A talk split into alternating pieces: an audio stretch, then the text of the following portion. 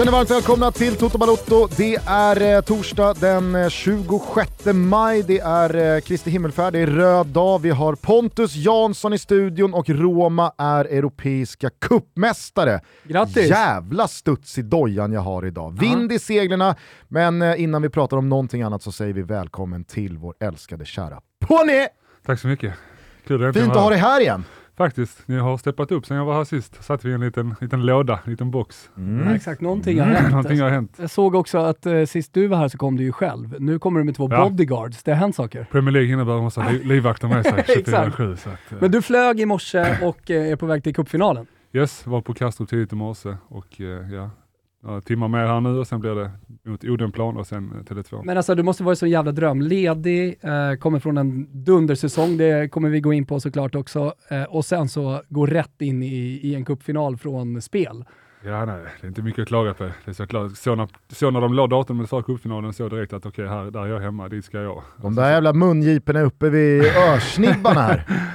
Men såklart det hade varit ännu roligare om det varit is på Malmö stadion i, i, i eftermiddag. Men ja, blev det, nu blev det 7000 som kom upp hit, vilket är otroligt häftigt. Sen är det väl så, om vi ska vara ärliga, att alla älskar att komma till Stockholm. Ja, Stockholm börjar sol. faktiskt, jag ska, jag ska det till nu, Stockholm börjar komma upp på, på, på favoritlistan av favoritstäder. Uh, det enda Danne har ju helt släppt Göteborg. Han åker inte ens tillbaka, besöker det föräldrar. enda och- problemet är ju konstgräset, jag klarar inte av det. Nej. Eh, Så, kan det bara lösa den biten så. Men du ska inte vara på plan, Nej, du ska vara på läktaren. Ja vinner vi så får vi se vad som händer. Såg du när Milan-supportrarna pitchade? Nej, jag, jag var tvungen att lägga mig i tid igår så jag Ah. vaknade upp till... eh, Ja men när de vann ligan så... Ja, men så exakt, pitchade- Milan i söndags där. Ja, exakt. Roma. Sorry, inte Roma. Nej, Men Milan, när Milan var ligan så pitchade ju... Okej. eh, Men, men då hade ju Kurva Sud gått ut innan och sagt att vi pitchar inte, utan vi låter dem komma ut Okej. och sen eh, efter det så kan vi gå in på planen. Typ Men så. det var bortaplan, var det inte det? Det var bortaplan i Sassuolo, precis, men de var ju 20 000 Milan-supportrar. Mm. Eh, Men de fick ju inte av dem eh, Och det är väl vad man i supportersvängar skulle kalla för julgranar. Alltså det var, det var halsdukar överallt och sådär. Eh, Så till slut så fick ju eh, Kurva Sud då kommandot av Milan-ledningen, nu får ni gå in och liksom städa upp den här planen så vi kan få vår buckla. Då var det några örfilar som, som skickades. Men det är ingenting ni, ni har pratat om i alla fall? Nej, faktiskt inte. Ah, okej. Och på tal om pitchningar, det har varit ett par pitchningar nu i England sista tiden. Det känns som att det har varit pitchning i, i varannan match. Ja, men, och, och inte bara på ett nice sätt. Nej. Alltså, det var ju både Robin Olsen här i sista Ja. omgången borta mot City, eh, Ja, har du Patrik honom? Ja, jag pratade med Robin om det. Billy han? Sharp eh, åkte ju på en riktig jävla skalle av någon eh, när Ja. Sheffield United då. Alltså, det har ju varit på ett ruskigt olustigt sätt måste jag säga. Faktiskt, och Everton hade någon när de gjorde 3-2 med 10 minuter kvar mot Ja, Palace precis, hemma. med och- och Vieira Ja men det, det var väl efter planen det med Vieira, men de gjorde 3-2 i typ 82, 82 eller 83 minuten och helt plötsligt så stormade de planen då. Och det var ändå 10 minuter kvar så att, ja det har varit många konstiga lustar. Vad sa Robin då? Ja, nej, han var ju skärrad, han ringde mig på kvällen efteråt och var skärrad över det såklart. Och irriterad att det, att det skulle kunna få hända. Ja. Och eh, ja, inte mycket mer än så. Nej. Tycker också det är så jävla pissigt att liksom, i en sån där stund ge sig kommer på bakifrån, fysiskt jo, men på komma bakifrån och liksom ge tjuvsmäll. Ja det sa jag också. Vad hade du gjort? Ja, Robin, Hade du kunnat Robin, hålla är nu, nej, men Robin är nu nästan ett snäpp värre än vad jag Ah, är. Så han, jag är han kan imponerad, brinna. imponerad att han höll sig så lugn. Eh, men nej. Jag lyfte ju en spaning också för några veckor sedan att jag har noterat att det har blivit mycket, mycket mer pyro och rök i England. Mm. Har du Jag också så, tänkt ja, det? jag såg det också i finalen när Liverpool vann uh, FA-cupen. Mm. Och det, Ja, och på Goodison här under våren också, en jävla massa eh, rök eh, och eldar och jag vet inte, det, det, någonting De har kanske, hänt på eh, de engelska De läktarna. har fått satellit-tv till England så de ser hur det ser ut på europeiska arenor och hur supporterkulturen är där. Det kanske är så att eh, med alla internationella inslag i den eh, engelska serien så, så börjar man intressera sig för eh, Italien, Spanien och Mhm. Tyskland och allt vad det. Vi, eh, vi, vi kan väl återkomma till England. Eh, jag tänker bara att när ni hör det här så är väl den svenska cupfinalen igång mellan Bayern och Malmö. Således så behöver vi inte sitta här och spekulera så mycket i hur det går och vad vi förväntar oss för match och så vidare. Utan vi kan väl bara konstatera att det återigen är en jävla uppvisning i vad den här kuppen har blivit. Och jag är intresserad av att höra hur du och dina grabbar i gruppen och Malmö-supportrarna i tusental här eh, laddar upp, hur man känner och eh, hur du liksom eh, håller de här stunderna kontra att vara ute på plan i elden själv som spelare.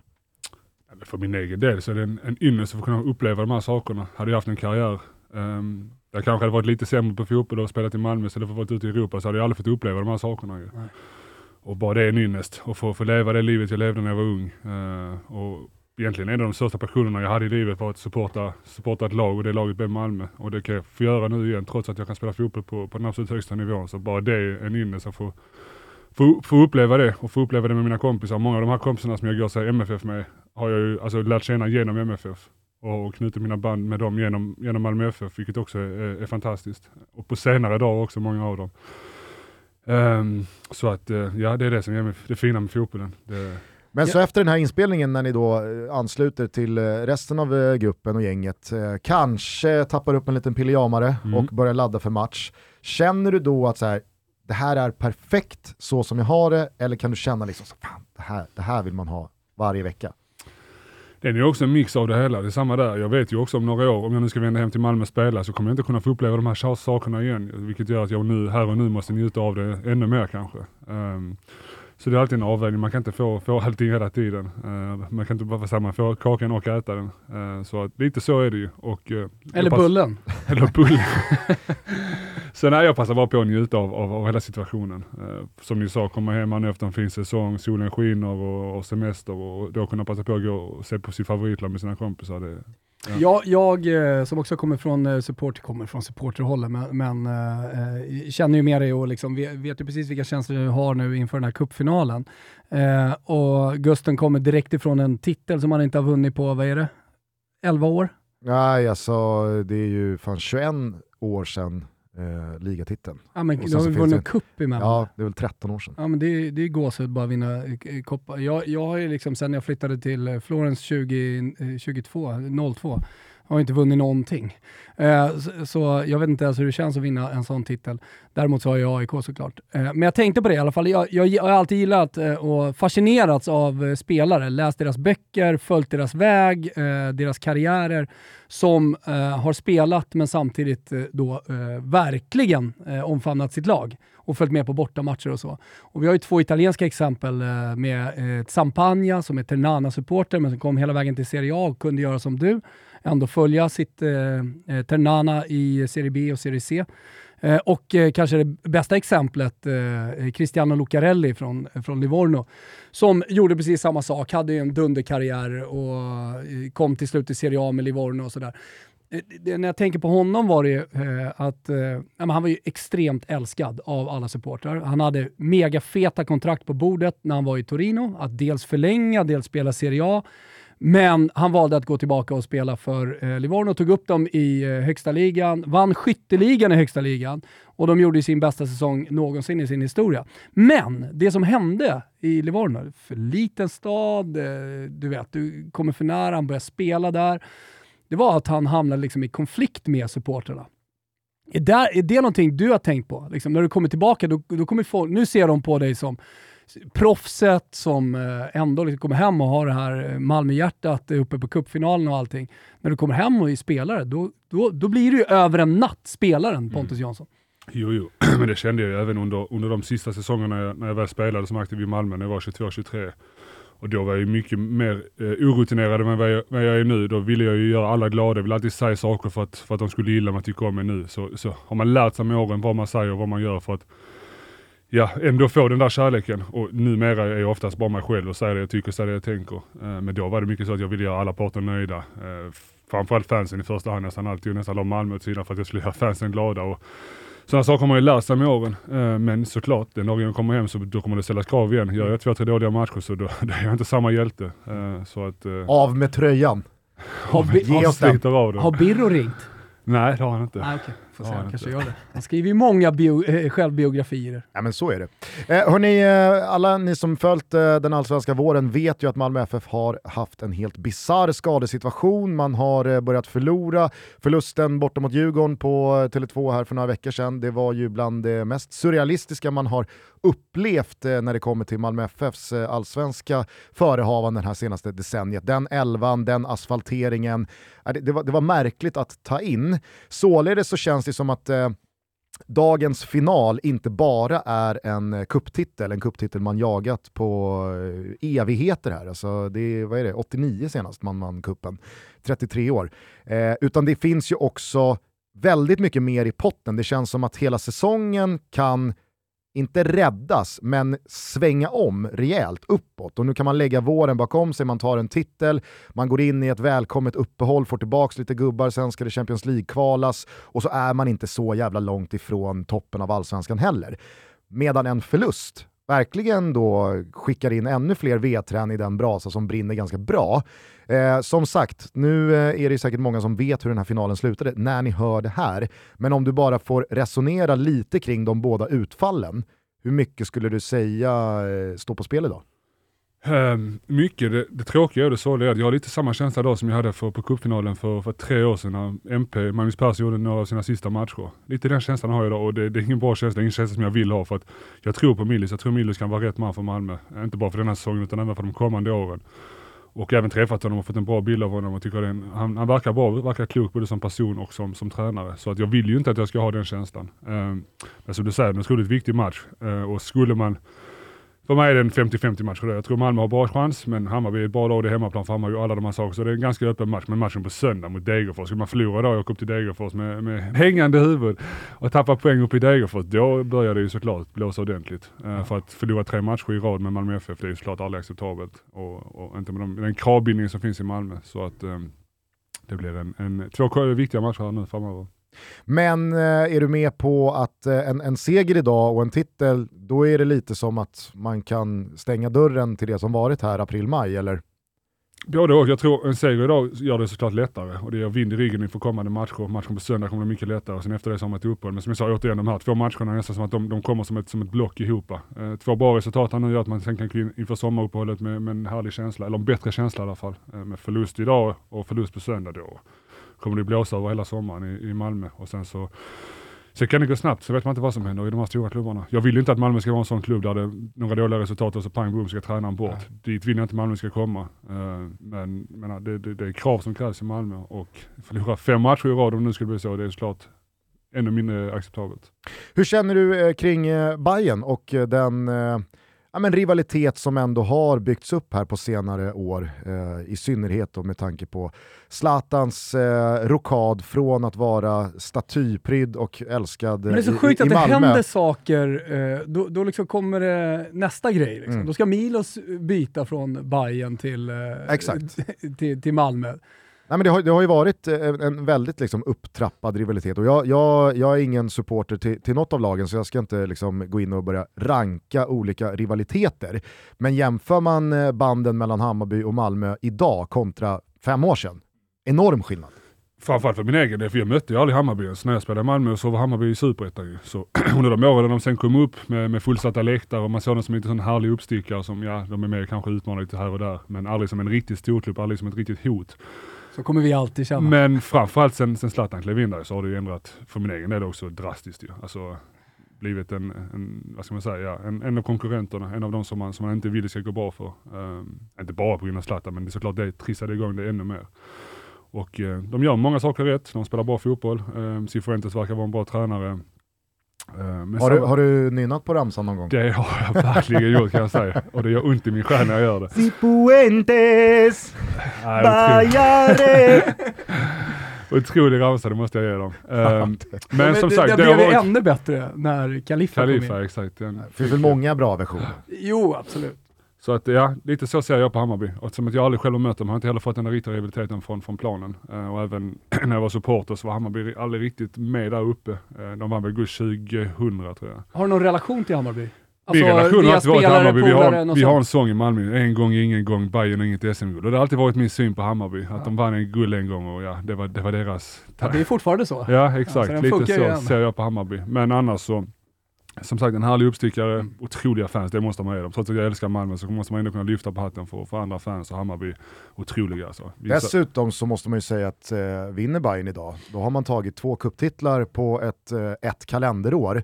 Eh, en gång, då... ingen gång som sagt. Jo, absolut, men SM-guld i all ära, Nej, jag vinster, menar så positivt, ja, en gång, ingen gång. Precis, men vinster är också vinster. Och det, det var ju väldigt många som resonerade eh, kring det där igår och idag, just när, när Roma då har vunnit eh, Conference League. Jo men vad är Conference League?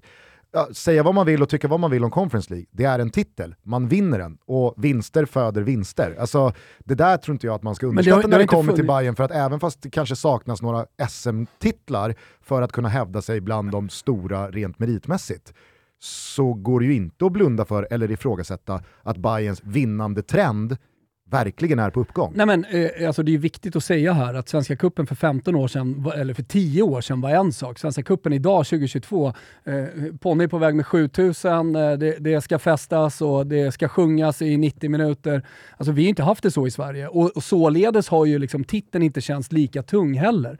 Conference League, det är nytt, men vi ska komma ihåg också att eh, hela 90-talet så hade vi cupvinnarcupen som den tredje Europacupen, som var sjukt viktig att vinna. Okej, det här var första, jag vi ju pratat om det, att det har varit viktigt att det var Roma, Feyenoord, supporterlag, eh, Mourinho som liksom stod, höll conferenceflaggan eh, högt och stod på barrikaderna och pratade om det som en viktig titel.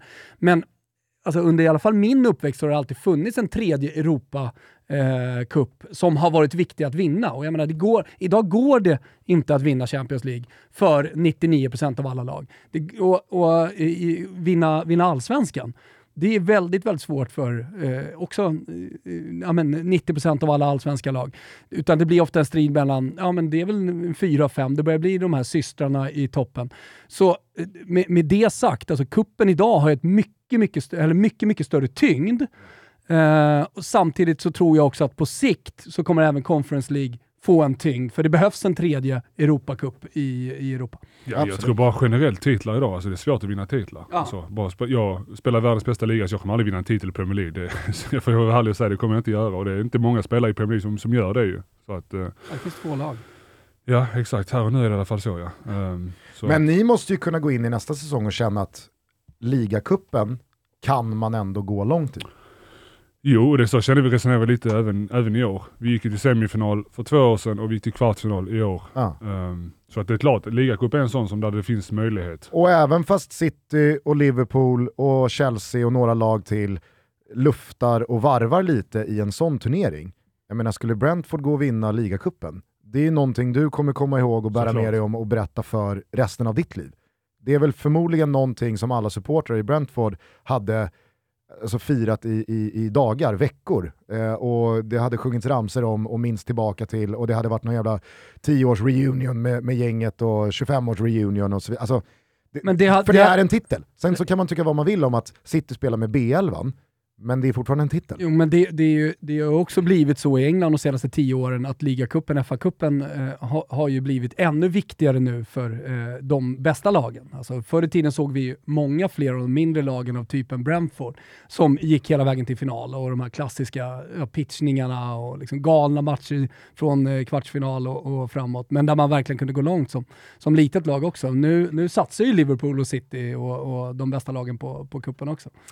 Ja, det återstår att se vilket lag av Bayern och Malmö som lyfter cupbucklan senare idag. Eh, jag och Thomas önskar i alla fall dig och din grupp en jävla superdag här i huvudstaden eh, och att ni har det väldigt trevligt. Jag, jag tyckte det var friskt och eh, jävla eh, entusiastinjicerande att träffa dina polare här som inte då hade fokat på bärsen och eh, att det skulle liksom, nu, nu ska jag bedöva eh, mig här inför avspark, utan att det, det, det är fokus, det är nerver, man vill vara med, sinnena ska vara skarpa. Ja, jag gillar inställningen. Mm. Jag laddade upp med monsterfrukost här på morgonen också. Faktiskt. Så är det. Levererade. Men Mm. så vet man att någon kommer inte hålla det där. Någon kommer bärsa bort sig rejält. Ja, det blir podd. Toto Balotto är glada, men framförallt stolta över vårt samarbete med Björn Borg. Mm, känner lite lätt på det. Björn Borg. Det är liksom pirrigt och mäktigt att bara säga det. Björn Borg. Och ingen har väl missat deras stora fräscha sortiment träningskläder för både herr och dam som är sprunget ur devisen Train to Live. Björn Borgs ambition är att inspirera människor till att uppnå sin fulla potential och är fast övertygad om att träning är en avgörande komponent för att kunna ta sig dit. Det skriver jag sannoliken under på. Allting räknas, det som händer utanför jobbet, på jobbet, oavsett vad det gäller familj och så vidare. Träningen ska in, den är fundamental. Så kika in på björnborg.com och spana in kollektionerna ni också. Och då kommer ni fatta vad jag menar. Om det inte duger att jag tränar de här kläderna så kanske det gör något med er att en viss, äh, äsch, Lionel Messi gör samma sak. Äh, det är bara jag och Messi som har fattat grejen med Björn Borg. Va? Kanske ni också snart. Det finns dessutom en ruskigt fin rabattkod för alla er som hör detta. Den är totobaloto20 TOTOBALOTO20 alltså, och ger er utöver 20% rabatt på ordinarie sortiment på björnborg.com och i Björn Borgs butiker även fri frakt. Toto Balotto 20, inga krusiduller, 20 prollar och fri frakt. Så ja, det är väl eh, helt enkelt bara så att smulan ska av för Björn Borg. Tack för att ni är med och möjliggör Toto Balotto. Vi är sponsrade av Korata. Terve Terve, eh, våra goda vänner. Nu är det ju så att solen kikar fram. Va? Och vi Toto, vi älskar ju att umgås. Jag vet att ni som lyssnar gör det också, att stå och laga mat utomhus. Det är ju, det är fasen drömmen. Jag älskar att stå där och shoppa och grilla och eh, jag har ju skaffat eh, en, en grill så jag även kan göra såser. Va? Just nu så har K-Rauta grymma erbjudanden på utvalda utekök såsom till exempel ett komplett set med eh, stekhäll, gasolbrännare och sprillans pizzaugn. Jag har märkt det när jag kollar på mina sociala medier att det blir vanligare och vanligare att skaffa den där pizzaugnen. Man kan göra så mycket mer i en vedugn också. Nu när det är så otroligt fina erbjudanden på K-Rauta tycker jag att det är dags att passa på. Skaffa er den där pizzaugnen. Det finns till exempel en som heter Onikoda 12 som kostar 25,90 bara. Och det är en gaseldad pizzaugn. Jag vet att det kan vara lite känsligt med, med vedeldad när man bor i områden och så. Men man får ösa upp värmen på 15 minuter. Och då pratar jag värme upp till 500 grader så man slipper pyssla då om man tycker att det är jobbigt med, eh, med eh, veden och, och igångsättning och så vidare. Eh, det, det, här är faktiskt en, en grym produkt, kostar bara 25,90 kan ni göra era superpizzor där hemma. Eh, passa på och eh, skapa era utekök beroende på vad ni har för plats och så vidare. Allting finns från grill som sagt till stekhällar och till pizzaugnar borta hos K-Rauta. Glöm inte att bli medlemmar i K-Rauta Plus också. Då samlar ni bonuspoäng och så tar ni del av alla deras erbjudanden som de har. Vi säger Kitos K-Rauta! Eh, men eh, från det ena till det andra vi kan väl låta Zlatan vara eh, bryggan där, för att även fast han numera ingår i Team Bayern och att eh, han står på rivaliserande sida i, i den konflikten, så aktualiserades ju också eh, Zlatan här i går när alla fick reda på att han har lagt sig under kniven, opererats knä och tydligen så har han spelat utan både korsband, menisk och brosk hela ja, våren. Skadat, men... Likt Johan Mjällby. Mm. det blev den där omöjliga ligatiteln i söndags, men jag tycker egentligen allting efter det har talat för att om det nu bara går att uppbringa någon slags fysisk nivå så kommer han köra på. Alla spelare, och alla ledare och alla supportrar vill ju inget hellre än att han fortsätter. Hur har du följt Zlatans eh, senaste dagar och om du ska sätta dig in i den här skadebilden som uppdagades igår och, och försöka ge ett perspektiv på hur, hur omöjligt eller möjligt det är att faktiskt hoppa in och spela lite fotboll när eh, diagnosen verkar vara som den har varit.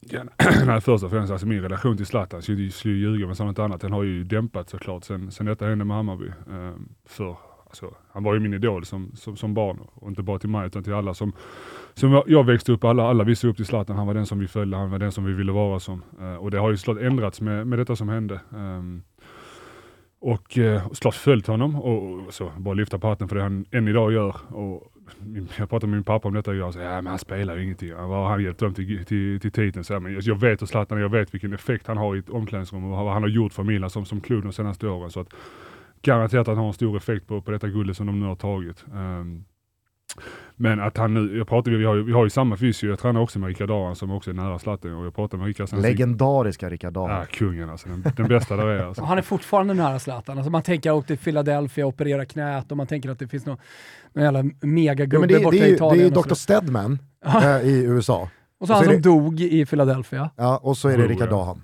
Ja. Och Dahan är den bästa, alltså. det finns ingen som, som kan jämföra sig med Dahan. Vad är det han gör? Han är bara kung. Han, han kan liksom känna din allt. känsla och se in i din kropp. Ja, jag har haft Ricky, Ricky sen, sen jag var 15 år gammal i USA. Och för er som inte vet vem Rickard Dahan är, kolla nästa gång landslaget eh, i farten efter ett eh, inte, inte rödhårigt, eh, mörkhårigt, krulligt hår och skägg och glasögon. Alltid shorts. Fast han är inte med i landslaget längre. Ja, men han dyker väl upp snart där igen. Nej men han är, han är faktiskt med i Färöarnas landslag. Som vi kollar på Färöarna säger han, säger han där. Jaha, han har följt med, med Håkan? Med Håkan, exakt. Aha. Så han är där nu. Men i alla fall, med, så Ricky vill ju inte avslöja detaljer kring Zlatan för mig såklart av och respekt för Zlatan. Men Då pratade vi om detta här och så Tystnadsplikt också. lite tystnadsplikt ja. Men att han då ska ha, inte haft något korsband, han sa jag blev lite chockad när jag, när jag fick läsa det där. Eh, och eh, att han då ska göra en operation för att sen fortsätta spela igen vid den åldern, det låter också helt surrealistiskt. Skulle han göra det så är det bara en att gå och lyfta på hatten och applådera. Eh, men det, det kan bli tufft. Förklara ju också hur han har sett ut i de här inhoppen. Jo, Jag har faktiskt inte sett så mycket om jag ska vara helt ärlig. Jag har sett något sådant inhopp på Napoli han kom in och, och stod, det var nästan det han gjorde. Ja. Lite så. Jo men så här, stå rätt. Sen hade han ju faktiskt en avgörande assist i Tonali i en viktig match Mm, i slutskedet. ja. Så att så här, bara med hans närvaro så kan han ju göra skillnad. Men när man var tveksam till om man skulle fortsätta eh, fortsätta eller inte så, så var det ju snarare efter söndagen Eh, in, alltså det handlar inte om fysik, utan det handlar mer om hans motivation. Om man trodde att han skulle liksom kunna tagga till efter ett guld. Eh, man pratar om det perfekta slutet. Sen kom ett korsband och sju, åtta månader minst. Och det pratas ändå om att han ska fortsätta. Mm. Det är det som Det är är... sjukt om man tänker på det. Han ska då göra försäsongen nästa år för att vara redo för den säsongen. Men Milan kommunicerade ju så. Han, han blir borta i sju, åtta månader. Det var, det, alltså, så tydligt som att eh, en av våra spelare är skadad här nu, men kommer tillbaka efter. Men det var ju någon som eh, menade på att eh, nu kommer ett sommaruppehåll. Alltså han gör det nu innan sommaren, så där är några månader som är spellediga. Och sen är ju VM två månader som går bort också. Och sen är han tillbaka, så det blir inte så många matcher så här som, Jag tror- som man missar. Jag tror dessutom inte att man ska underskatta då att Zlatan är med i truppen och det, liksom, det som kommuniceras utåt är att han ska fortsätta. Det kommer ju såklart också göra några procents skillnad i sommarens transferfönster med spelare som överväger Milan eller inte Milan. Att ja men där är Zlatan Ibrahimovic fortfarande. Den här, den här säsongen vill jag vara med på. Regerande mästare, vi ska ut i Champions League igen, han är där. Jag tror att det gör i alla fall Men jag tror också att det är skillnad. svårt att hitta en roll till Zlatan efter karriären om han inte står på planen. Så att Milan tänker om vi ger han 3 miljoner euro netto eh, och så blir hans roll en ledarroll men han är spelare. Alltså så han fortsätter bara även fast han inte spelar. Så att eh, han, han, han får någon slags så här, ja, efter karriären, men om det är så att du kan komma tillbaka och spela så får du spela. Såg du hans eh, tal i omklädningsrummet efteråt? Jag såg det nu i morse. Ja. Eh. Kände du gåshud eller kände du som vi eh, lite eh, två plus cringe kudde, Ja, kudde i handen? Lite åt det hållet, det var nog ingen gåshud. Men det, allt, allt på italienska blir så mäktigt, så att den höjer det lite, så två och en halv skulle jag säga. Men det är, inga, alltså det är inget Braveheart-tal, det är det inte. Man ser också att han laddar genom hela talet, att orden har inte så stor betydelse utan att det, det är att välta det där bordet i slutet som han har planerat Det så han blir det och väntar stora. på, ja. Han går- och väntar på genom hela talet. Så. Och, och, och Så glömmer han ju så, Pioli också. Så mäktigt är det inte. Att han Nej, nej. välter ett fällbord. Nej, men det- Giroud blir som tokig. Ja, men Giro är så härlig, för han, han Han blir som ett litet barn under hela det här firandet. Han, han, jag har aldrig sett det där leendet på honom förut. Nej. Han är otroligt glad. Eh, följde du eh, Conference League-finalen igår då? Ja, jag sa första halvlek, sen som sagt jag var tvungen att åka hem och lägga mig. Eh, Det var ju som en final skulle vara. Ja men Tillknäppt verkligen. och, och. Efter 71 minuter så såg jag någon statistik på att eh, Roma hade 177 passningar. Eh, men Mourinhos gamla ord från eh, ligacupsegern, om det var 15-16 någonstans där, ekade i, i mitt huvud att finaler ska inte spelas. nej, ska Finaler ska vinnas. Det, det är liksom vad en final är. Eh, men eh, oavsett kvaliteten på finalen, vi var inne på det förra veckan också kring Europa League-finalen, att första halvlek var ju, alltså, det, det är ju ingen vidare fotboll. För att de senaste åren så har ju liksom finalerna, de har ju omkullkastat vad finaler ska vara, tillknäppta jävla pissiga historier där det bara är liksom undvik misstag. Jag har ju själv två finaler i, i de här senaste åren, ju. två playoff-finaler. Där vi också, första året mötte vi Fulham. Och det var lite liknande den känslan. Säsongens sämsta match. Ja men lite så, vår klubb jobbar ju mycket kring procent och vår ägare är ju en bettingsnubbe och han jobbar ju kring procent och, och, och priser och odds och hit och dit. Och så. Och jag kommer ihåg att båda matcherna så tror jag att Brentford stängde kring samma odds, typ mot både Fulham och mot Swansea. Men första matchen var lite så här försiktigt hit och dit. Så kommer ihåg inför andra matchen då när vi också var typ lika stora favoriter som var inför den första, så var det hans ord inför var att lyssna här nu, alltså för varje minut som går, desto mer procent ökar till, till, för, till deras fördel, till, till Swanseas fördel. Så gå ut från, från start, vänta inte på någonting, kör som att det är en vanlig match, gå ut och vinn den. Och så hade vi 2-0 efter 10 minuter. Så verkligen, jag kan fatta om Roma går ut i matchen i final, jag vet, jag, nu såg inte jag oddsen igår, hur, vem som var favorit och hit och dit, men att favoriterna i sådana matcher ska inte gå och vänta på en förlängning eller vänta på straffar, för då vet du, minskar ju procenten för, dem, för, för deras fördel. Så. Exakt, de, de var, de Det var knappa favoriter ska sägas igår. Mm. Så, Det rasade ju in pengar på Feyenoord sista timmen. Exakt, så de slutade nästan jämna. Jo, men i sådana matcher kan så klart det skilja sig, men i, för oss var det så, vi, vi var klara favoriter i två finaler. Och det första var verkligen att vi, vi, vi bara avvaktade, vi bara väntade på straffarna. Typ. Och så gjorde de en frispark från, från 40 meter och så, så var det över. Eh, och i andra matcher var det vi tog initiativ från start, gick ut och, vi, och, och skulle vinna matchen och gjorde det. Mm. Men det var sådana jävla små marginaler också. Alltså inte bara målet Roma gör utan kanske framförallt de chanser som Feyenoord har i inledningen av andra halvlek med. Det är både Patricio upp i ribban och det är någon om det är Mancini eller om det är Ibanez eller vem det är nu som har en själv i stolpen. Och, alltså, jag kände att så, Småling hade en straff i sig, alltså att han uh, skulle orsaka en, straff. Han kändes ja. fladdrig. Ja men verkligen. Eh, dessutom så kände jag, jag upplevde att Feyenoord tar ju tag i taktpinnen och startar den här matchen bäst. Men det är en gammal spaning om att det finns vissa lag som är bekväma med det för att man ska... Lidelse. Då... Jo men kan du hålla med om det, att, om du får som nederlagstippade laget, eller det på pappret sämre laget, och så tillåts man ha en del boll i början, man kan stå ganska mycket på offensiv planhalva, att man vaggas in i någon slags falsk bild av oj, här, här har ju vi både ytor och tid och vi ges alla möjligheter att bedriva vår fotboll. Och att egentligen motståndarna bara vill åt den matchbilden för att sen straffa en. Kan, kan det vara, alltså, sker det? Ja, detta känner jag igen så väl från vår första säsong i Premier League nu, så känner jag igen det från, från första halvan av säsongen så var det verkligen så i så många av matcherna att vi verkligen kände att, eller jag kände att vi, vi är bättre än de här. Alltså. Ah. Och så pang bom så får vi under med 2-0. För att de hade den kvaliteten, det var så att de lockade upp oss. Så det här känner jag verkligen, och det här lärde vi oss, det här pratade vi faktiskt om inom laget, inom truppen och inom, inom, inom, inom klubben och eh, fick bättre bukt med det på, på andra halvan av säsongen. Så det var inte bara Christian Eriksen-effekten utan att vi också växte in i säsongen. Eh, men i början av säsongen så hade vi ett par matcher där det verkligen var så som, mm. som du just nämnde. För jag kommer ihåg det när eh, Roma spelade Champions League-semifinal mot Liverpool 2018 eh, och Roma var så jävla bra på Anfield första kvarten. Och man satt och bara såhär, det här kommer gå, det här kommer gå. Sen stod det 5-0 till Liverpool en timme senare. Och då började Thomas resonera kring just det här. Ja. Att jag tror att Klopp kanske framförallt är en tränare som mer och mer börjar liksom sätta det där i system, att locka upp motståndarna få dem att tro att liksom, vi har ingen bra dag, ni kan ta några meter, ni kan ställa er lite högre, för så fort vi får det lilla, lilla fingret så kommer vi ta hela handen. Och det kändes som att Mourinho planterade samma fälla igår för Feyenoord. Plus att Feyenoord trivs ju också med det, så ball possession på eh, offensiv planhalva. Eh, Jonas pratade ju om det som eh, expertkommentator, han var ju till och med förbannad. Den 17 minuten sa han det för tredje gången. Att det, det, det är bara en jävla massa bolltrillande här av mm. Feyenoord. Alltså, man måste ju skapa någonting också. Och samtidigt som jag sa, alltså, jag sa det till, till, till de jag var och kollade matchen med, alltså Roma måste straffa det här försvaret snart. För att det är, det är för naivt, det är för högmodigt här. Men eh, det, var, det var en jävla fin stund och jag upplever också att det, det, det kanske inte var, var helt eh, fritt från friktioner nere i Tirana. Men jag hade befarat någonting mycket värre. Jag, såg, jag såg något, min kompis visade mig något klipp av precis någon som fick duktigt med, med box inne på, inne på stadion. Ja. Ja. Men, jag tror det var en italienare. Som sagt, inte helt friktionsfritt. Hamnar på fel sektion. På fel sektion. Men jag hade faktiskt förväntat mig eh, betydligt mer liksom, slagfältsbilder. Ja, eh, och, och, med tanke på hur det såg ut förra gången Roma och Feyenoord Dels det och med tanke på hur det såg ut i Marseille här i semifinalen när Feyenoord var där. Eh, så att, ja, jag, jag, jag, tycker summa summarum, fan vad, fan vad lyckat allt blev med den här tredje turneringen det är namnet emot. Ja. Det, det, kommer liksom aldrig flyga Conference League. Det blir ja, men också, lite liksom... också summera lite så här, 2022, Svenska Cupen eh, med det vi kan förvänta oss eh, inför dagen här eh, och även då de europeiska kupperna. Att det är fullsatt på Stadio Olimpico, det är fullsatt i Feyenoord, vad nu den arenan heter, och det är fullsatt i Tirana och det är en jävla massa folk också eh, utanför arenan. The Cape. Ja, just det, precis. Eh, The Cape. Eh, att så här, jag tycker nästan att de här finalerna är roligare och, eh, än, än Champions League-finalen.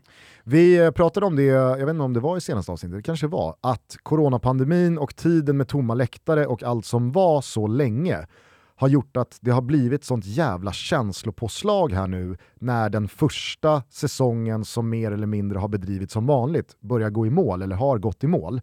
Kände ni det som spelare också, att det var någonting jävligt liksom, skevt som hände under så lång tid, men som inte gick att processa där och då. Utan det är först nu man kanske känner och tänker och, och fattar att jävla länge vi höll på med den där satans pandemin. Det är tre år sedan det såg ut så här och var så här.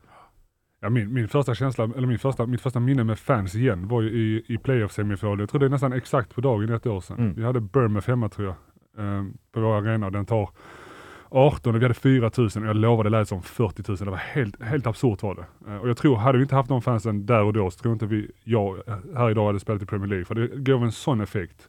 Um, och sen den dagen så har, har, vi, har jag spelat med fans eh, och, och nu hela den här säsongen har varit fulla läktare. Men nu är det nästan som att, så här, ett år senare, så är det nästan som att man bara tar det, för, tar det för givet igen. Ja. Att det ska vara fulla läktare, det här är bara så det ska vara. Ja. Så att, eh, nej, man ska nog passa på att njuta. Eh, och, för nu knackar de på dörren. Apkopporna. Apkopporna. Nej, de, de... Så man ska nog passa på att njuta av, av, av det här. Eh, och eh, bara för mig här nu idag, gå till Tele2 fullsatt och med 7000 som stöttar samma lag som, som en själv. Eh, de, de tiderna var det inte för, för två år sedan. Eh, inte bara segerhus här i eh, Toto-studion den här veckan, utan eh, det blir ju ytterligare en ökenvandring i eh, Zweite Bundesliga för vårt eh, kära Hamburg. Eh, oh, så, såg du eh, den avgörande kvalfinalen i måndags från ja, det enda, mitt, mitt enda till Hamburg och Bremen och allt det här, det är ju genom er. Jag har ju noll intresse i Tyskland. Chockad blev jag över hur dåligt det var.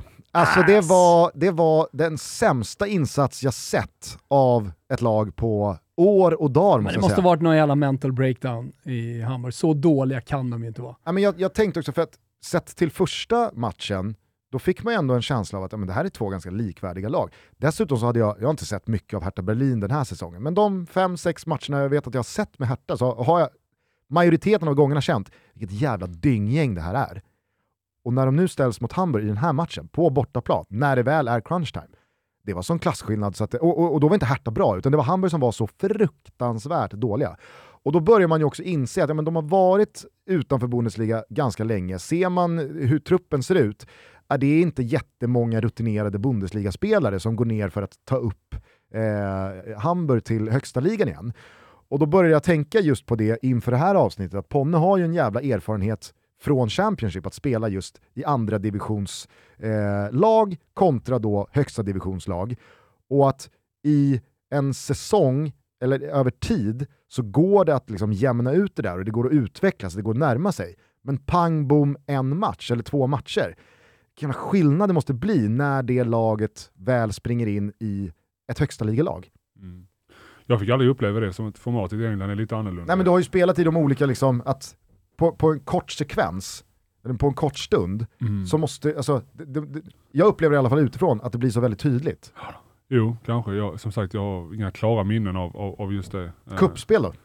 Jag spelade aldrig cup, det säga när ni pratar om ligacup. Alltså jag, min, mitt, min, min förhållande till kupper är alltså noll i England. För att när vi kom till, till Leeds och även i Brentford, vi spelade så mycket matcher så att varenda gång det var en cup och jag hade landslag så ville man bara vila, man ville bara stå över. Så min, mitt förhållande till cuperna i England är verkligen noll. Och Hopp, förhoppningsvis kan jag bygga upp lite. Nu spelade jag två cupmatcher i år. Jag tror det är mina första två cupmatcher på, på mina sex år i England. Så att där har vi mitt förhållande till cuperna ganska, ganska svalt. Um, Kanske blir till nästa säsong då? Kan jag hålla mig skadefri en säsong till så ska jag nu försöka spela några cupmatcher till.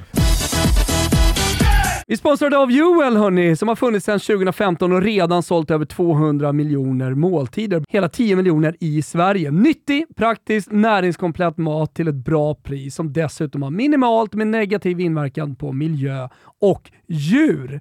Jag skulle vilja slå ett slag för Hot and Sovery. Vad är nu detta gjord i varm, jättegod maträtt gjord på naturliga ingredienser, så precis som allt som man hittar på juel.com. Det finns en pastabaserad och en med ris, quinoa och spannmål. Växtbaserad med samtliga nödvändiga vitaminer och mineraler. Och Man blandar produkten med hett vatten och så täcker man över det och så låter man det dra i fem minuter. Ni hör ju hur enkelt det är att äta nyttigt, äta riktigt bra, men på väldigt, väldigt kort tid. För mig är Joel ett lifehack som alla måste testa. Det är perfekt som lunch på jobbet eller nu under dessa tider med så härligt väder att man bara kan ta med den ut på en picknick. Och så tar man med bara en eh, bägare med hett vatten och så ser man till att eh, tillreda den här. Det tar ju bara fem minuter. Ute i naturen, där man vill. Det är långsamma kolhydrater, glöm inte det. Nu är jag inne i en träningsfas och det är väldigt viktigt eh, för mig med långsamma kolhydrater. men det är någonting som alla borde tänka på. den släpper ut, den pytsar liksom ut energin långsamt och så håller man sig mätt väldigt länge. Det här är dunder, ni måste testa det. Joel alltså. Man får en gratis t-shirt, mugg och fri leverans när man handlar via juel.com thomas med H och koden är TOTO. Den ger dig även 10% rabatt på ditt köp när du handlar en måltid eh, från Hot and Savory. Så gå in på juel.com thomas med H och testa nu detta. Koden är TOTO. Vi säger stort tack för att ni är med och möjliggör Toto Balotto. Ni vet hur ni laddar upp eh, inför helgen. Ni eh, ser till att köpa de nya otroligt snygga burkarna som Pepsi Max har tagit fram. Det är eh, samma maximum taste, eh, samma kraftsmak i eh, burkarna såklart som alltid med nya snygga. Det finns till exempel en sleek can nu som jag vet vissa är lite skeptiska till, men då kan man köpa den vanliga också. Men jävligt snygga burkar, men framförallt jävligt gott. Nu är våren här, nu är det Pepsi Max-tider. Ja, men hur ser du på framtiden? Eh, vi, vi, pratade lite innan inspelningen här, du har ett år kvar på kontraktet med Brentford. Eh, du har ju passerat 30-strecket, det är gudsförgätna. Thomas försöker jobba in 40-strecket som det nya, liksom. det, det, det är tröskeln. Vi får 50-strecket här nu, jag är 42 i år. 43? 43. Känner mig som 16.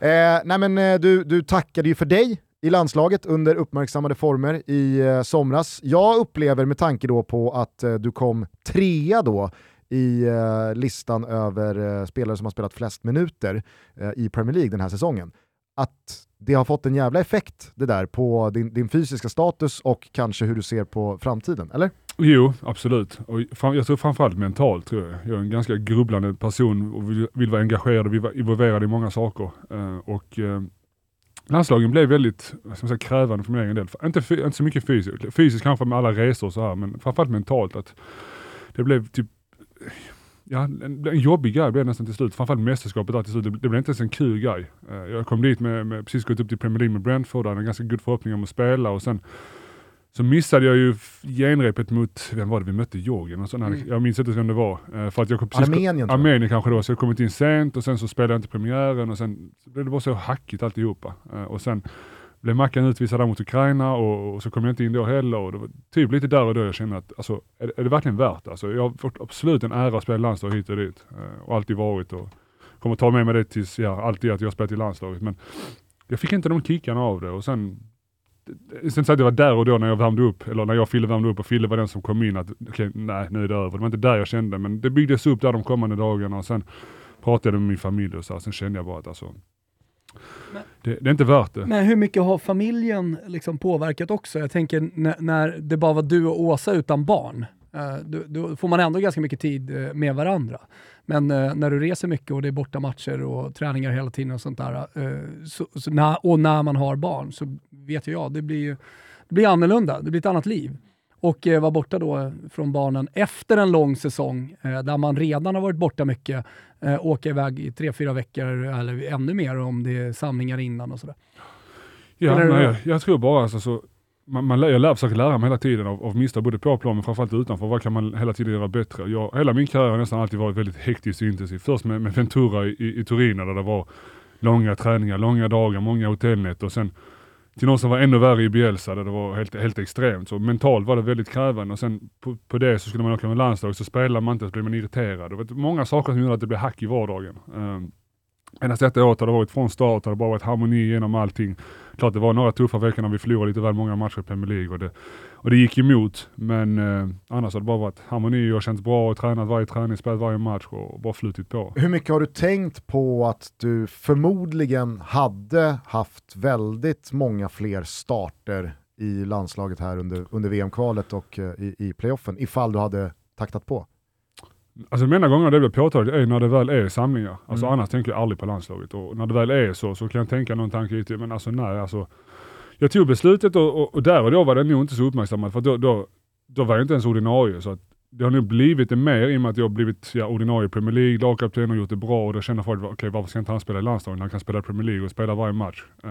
Så där och då när jag väl tackade för mig, alltså, det var inte så att folk skrek, gick ut på gatan och skrek efter Jansson, utan det var, ja, ja okej, okay, hej då med han typ, på mm. den nivån. Så att det har nog kommit med takt med att jag har visat upp mig på, på den högsta nivån. Vi eh, frågade Pontus Wernblom för några månader sedan samma fråga, för jag kan tänka mig att just när det kommer till landslag så är det väldigt lätt att till 100% vilja och unna och känna eh, när man själv är med, men när man hamnar utanför, att det kanske också smyger sig in några procent liksom, missunnsamhet, eller kanske inte missunnsamhet, men i alla fall att det är inte helt fel om eh, det går lite stolpe ut. Vad kände du när eh, landslaget brände mot Polen och eh, VM-platsen försvann? Var det handen på hjärtat, bara empati för grabbarna eller kändes det Det var ju jag inne på lite, när vi diskuterade. Lite skönt?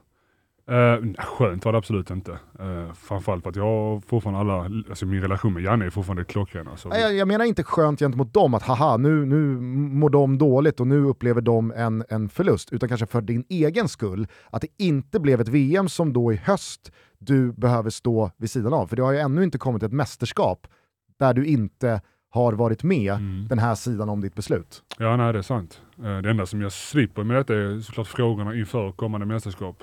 Och det är kanske inget jobbigt med det, att bli frågad vill du vara med i landslaget och spela VM, det är klart det är en ära. Eh, men av den anledningen så kanske jag lite med annars så var det bara att jag tyckte det var tråkigt. man följer, jag följer det som en, som en supporter. Så som jag följde Malmö idag så följde jag Sverige under, under, under kvalet här nu ju. Um, och eh, tråkigt att de inte lyckades. Eh, så att nej, det fanns absolut inget sånt om jag ska vara ärlig. Men på tal om de känslorna, eh, om vi bara går till klubblaget, jag tänker att det hänger ihop. Det, det, det vart ju ändå, nu kanske inte det nådde dig jättemycket, men det vart lite snack i alla fall här hemma. När Leeds inte gick upp till, eller när Leeds med dig inte gick upp till Premier League och sen så blev det Brentford, så gick Leeds upp. Har du känt någon slags revanschkänsla under det här året och när ni gick upp? Och kanske framförallt nu när du summerar, de känslorna kanske borde komma nu då. Att det har varit så här, men Ponne, kommer han någonsin till Premier League eller ska man fast i Championship? Och så har du ju, ja, du har gjort den frågade... säsongen du har gjort, varit totalt bärande, stor ledare i laget, spelat tredje mest i hela Premier League.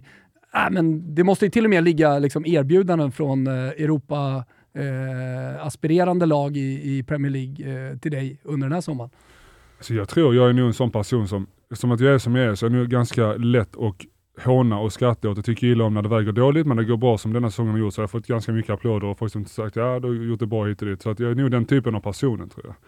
Det är klart att det var mycket, framförallt från Leeds så var det ju helt, jag fick ju nästan ta bort sociala medier under, under den säsongen när jag spelade i Brentford och tävlade mot Leeds och de var de som gick upp och vi misslyckades i finalen. Det var, ska vara helt ärlig var det ganska jobbig tid. Eh, och sen se mina kompisar, och där och då var Leeds mitt lag, alltså jag hade verkligen starka känslor för Leeds. Och se dem i Premier League när jag fortfarande var kvar och harvade i Men där var du ju stor, där la du ju ut också mycket känslor och gratulerade mm. Leeds. När de dessutom också gjorde en sån jävla fin första säsong som de gjorde. Mm.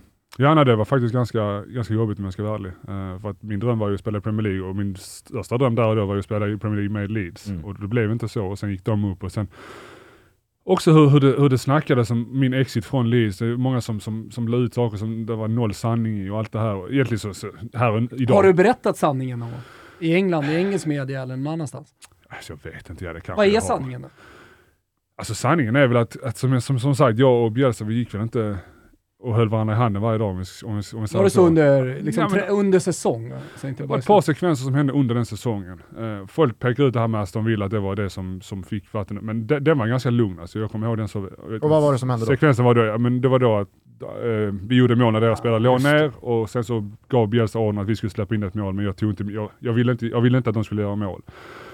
Um, och, och, den var ju den som förstorades upp i engelsk media, det var det som fick Bielsa att vilja bli av med mig och, och, alla de här sakerna. Men alltså den var ganska lugn alltså. Jag kommer ihåg dagen efter på träningen, typ så, han, han nästan skojade om det, typ så att Pontus nästa gång jag säger så försöker lyssna på din tränare, typ, typ så.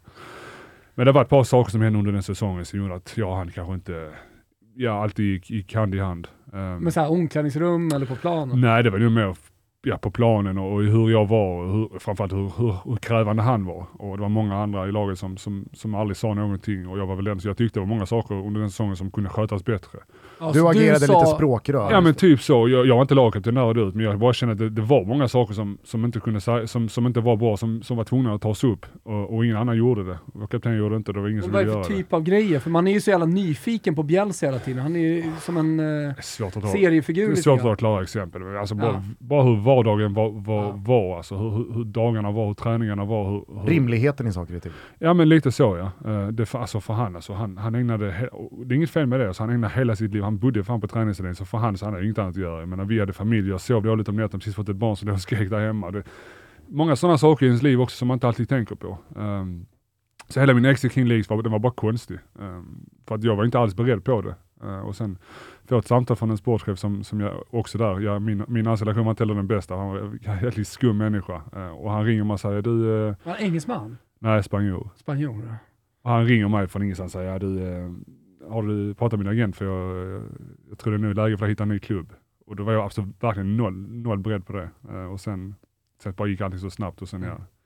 Men vi sa ju det faktiskt i eh, måndags till varandra att vi skulle fråga Ponne om just eh, den eh, sista matchen här i söndags som var mot Leeds eh, hemma eh, med, med, Brentford. Att eh, det hade ju faktiskt kunnat sluta så att du var på andra sidan och spelade ner Leeds tillbaka i Championship. Ja, ja, absolut. Va, va, va, vad kände du för känslor när det väl stod på sin spets där ute på plan? Blev du lite glad för Leeds skull eller kände du att nu ska jag ha min revansch här? faktiskt ingenting kring det här med revansch om jag ska vara helt ärlig. Det var väldigt delade känslor. Det var en, en lång uppbyggnad till matchen och folk samma där igen. Alltså Leeds på sociala medier är helt, alltså det är absurt alltså. Jag var tvungen att stänga av sociala medier de sista dagarna ungefär för jag fick meddelande överallt. Alltså folk som fick tag i mitt nummer och sådana saker. Mediasnubbar skrev och ägaren skrev till mig och sportchefer hit och dit. Alla. Så det var nästan för mycket. Så att det var väldigt delade känslor men alltså under matchen och jag kommer ihåg uppvärmningen och igången och mitt peptalk inför matchen var verkligen nu jävlar är det skicka ner de här jävlarna i Championship. lite, lite på den nivån för att jag ville verkligen vinna matchen. Ja. Men så som du så, utvecklar... Sociala medier, liksom, stormen och ägare och sportchefer som hör av sig, det fick motsatt effekt mot vad de trodde då?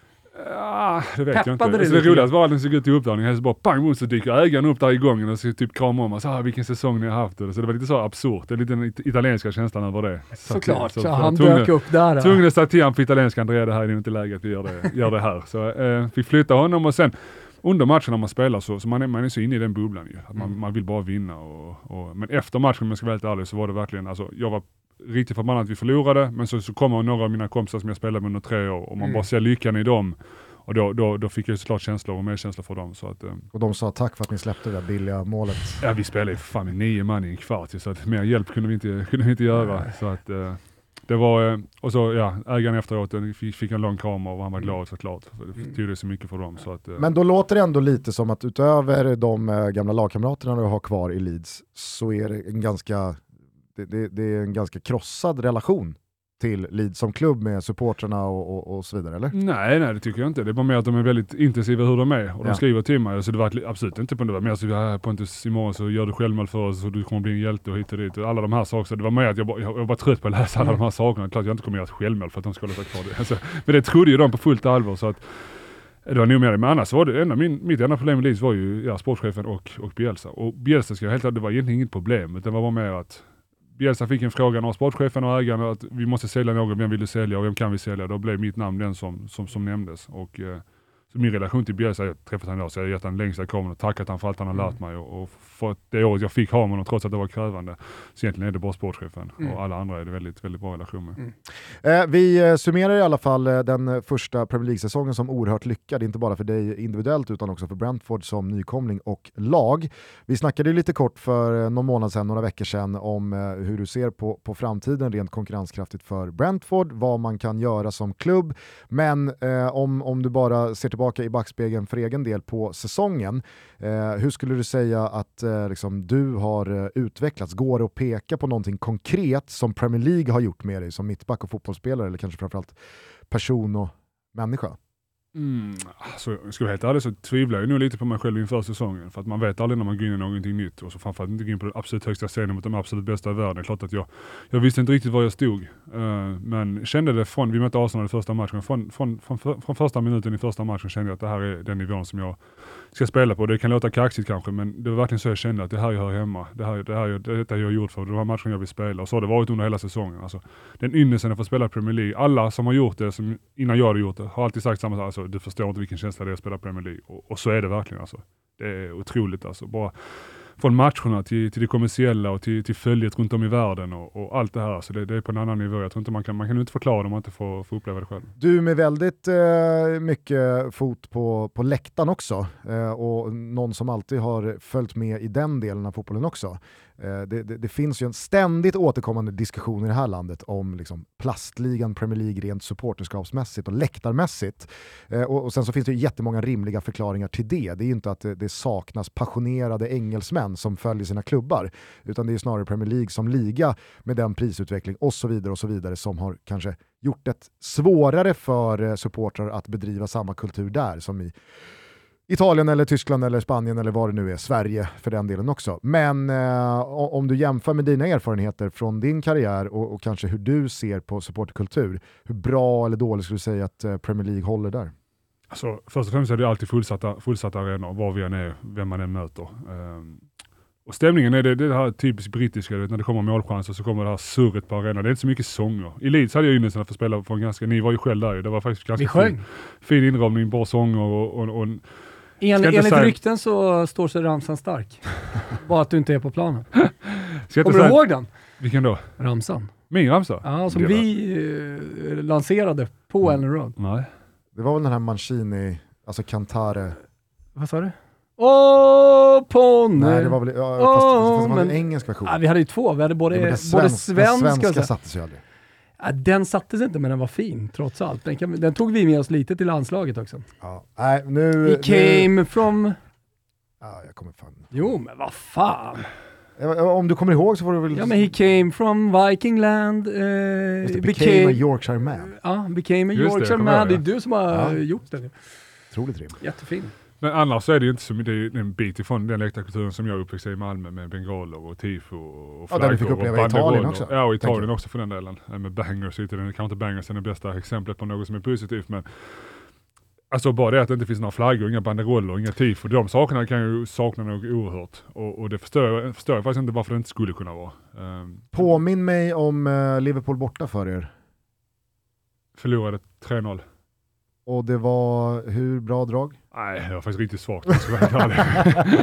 Fint! Det var det enda jag ville höra. det var faktiskt riktigt dåligt. Det var det Eh, enda jag ville höra. Men eh, okej, eh, då, då, då råder det ju absolut inga tvivel om att liksom, believe the hype kring Premier League som Nej. liga även för er spelare, när man väl får uppleva den. Nej, det låter otroligt och jag som sagt hade velat få göra det här under en längre tid. Jag började göra det när jag var ännu yngre för att få ännu fler säsonger. Men bara innan sen fyra en säsong är en dröm som går i uppfyllelse och förhoppningsvis kan jag fortsätta på, på, på liknande spår. Men det har varit eh, helt fantastiskt. I eh, morgon så ska vi spela in ett eh, Premier League-summerande avsnitt tillsammans med Jesper Hoffman som ni kommer höra nästa vecka. Han ska lista lite årets eh, mittfältare och försvarare och anfallare och tränare och nykomling och utropstecken och det ena med det tredje. Är det någonting du vill eh, skicka med oss eh, in i det avsnittet som du verkligen tycker ska lyftas? Någon spelare eller något lag eller eh, någon besvikelse eller utropstecken eller vad du nu kan bidra med. får ställa frågor så svarar jag på dem i så fall. Ta upp saker, det, det är nog svårt. Alltså, jag, Ja, men, vilken är din, alltså, den bästa nya bekantskapen? En spelare som du aldrig hade hört talas om för ett år sedan. Som du bara liksom, wow, vad fan var det här?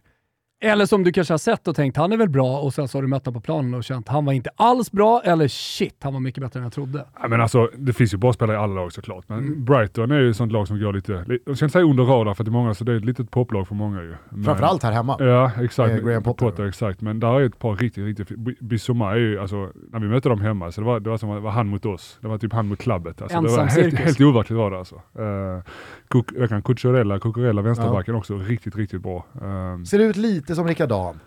det gör han faktiskt, det är en bra, bra liknelse. Eh, men sen, så, och det roliga med dem är att de har fortfarande behållit lite av det här, det är Brighton som jag mötte i Championship, lite, nu kanske inte är jättemånga kvar, men Dunk till exempel, Duffy är där väl, uh, Webster var också en Championship-spelare. Uh, som behållit den här touchen, lite, lite liknande eh, resa så som vi har gjort ju. Um, och Brighton och, och, och Brentford är väl ganska lika i sig och de gillar inte varandra ägarna eftersom att de är båda bettingsnubbar och pratar rätt mycket skit om varandra. Ja. Eh, så det är väl vår antagonist, men Brighton är ett, väldigt fint lag, spelar bra fotboll och, och eh, ja, överkörning mot United det jag har i, i minnes här nu. Mm. Näst sista omgången vinner med 4-0. Eh, så ett fint lag. Ja, det är väl liksom XG-mästarna. Alltså, de är ju... Jag tror vi är, har gått förbi nu. Jag såg faktiskt en, det är också, vi såg en extra, Det är sånt där som kommer på måndagsmötet med bettingpresidenten. Att så här, här har vi XG-statistiken. För oss där vi låg, eh, vi slutade femma eh, för hela säsongen, vilket är starka Nej, jag tror- papper. Nej, men jag tror att eh, Brighton på riktigt är en, nu, nu är det ju såklart svårt att hitta dels en sån spelare som vill gå till Brighton och uppringa de pengarna det kostar till en liga som Premier League. Men Brighton känns ju som att de är en 23-målsskytt ifrån att på riktigt utmana om de sista Europaplatserna. Det tycker jag inte är för stora ord, för att det är ju så många matcher som Brighton både dominerat, förtjänat att vinna, men de är ju för dåliga på att göra mål. Jag tror man sa vi beviset. Här har vi beviset. Så i topp har vi Manchester City, Liverpool 2, Chelsea 3, Arsenal 4 och sen kommer Brentford före lag då som till exempel Tottenham, Manchester United, eh, eh, har vi något annat storlag där. Men alldeles oavsett, alltså eh, points, ni är ju inte jättelångt ifrån Arsenal heller. Så Starka papper. Och det är ju lite så de jobbar. Brentford har alltid varit det. Med takt också med att han är som han är ju. Men jobbar en mycket... iPhone 8 eller? Nej, vadå? Med, eh, med vilket eftertryck eh, liksom, eh, skulle du vilja summera Dejan Kulusevskis första halva i, i Premier League? Är du förvånad över att det gick så jävla snabbt och att det gick så jävla bra? Ja, men det måste jag säga att jag är. Alltså, han kom perfekt in i den trion med, med Son, Son och Kane. ju. När vi mötte dem så var det ju eh, Lucas Moura som spelade och då kände man verkligen okej, okay, ska vi göra någonting här så tar vi dem åt, åt den sidan där Lucas Moura är. För att det är en annan, inte alls samma nivå som, som Kane och Son, men Dejan har ju kommit in och gjorde det fantastiskt. Han var inte så bra när vi mötte dem eh, och jag hade ganska bra kontroll på dem, men han har ju haft en fantastisk säsong sedan han kom. Eh, och den trion är, den är nog inte lätt att jobba med. När eh, han eh, kom upp i, i, landslaget så var det ju fortfarande en del mm. av, av Jannes gäng. Eh, om, du, om du jämför Dejan Kulusevskis inträde på den yttersta nivån med Alexander Isak, var det ungefär samma typ av råtalang och känsla kring att här vilar det något stort eller har du förvånats mer över att Dejan är den spelare han är?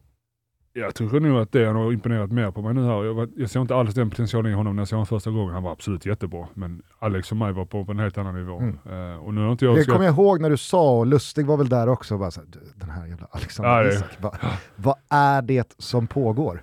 Och så var det verkligen, han hade väl en, det fortsatte väl så i, i början av kvalet också, där han var otrolig. Och sen har jag inte sett honom, om jag ska vara ärlig, under, under säsongen i Sociedad. Spanska ligan är inte jättehet i, i mitt hem, uh, så att jag har inte sett så mycket matcher. Men eh, han har ju, alltså, den potentialen han, och den talangen som Alex har, den dör ju inte bara ut över en dålig säsong, utan jag är helt övertygad om att han fortfarande har den, och att det, han kommer att komma igång och när han gör det och får ordning på allting så, så snackar vi en av de, eventuellt en av de bästa niorna i världen de kommande åren. Den potentialen ser jag i alla fall. Och håller du fortfarande då Alexander Isaks potential som högre och större än den Kulusevskis?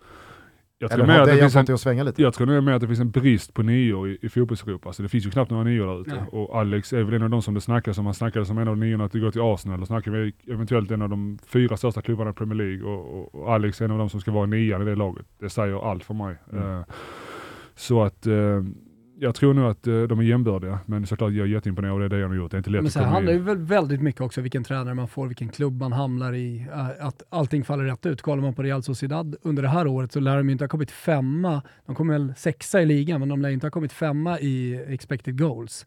Utan de, äh, de har ju skapat väldigt lite och sett uh, jävligt trubbiga ut under hela säsongen. Och det är också nia, alltså det blir positions eh, baserat också. Eh, Kulusevski kommer perfekt in i en trio med Son och Kane, där de assisterar varandra, alltså fantastiska världsspelare på, på de positionerna.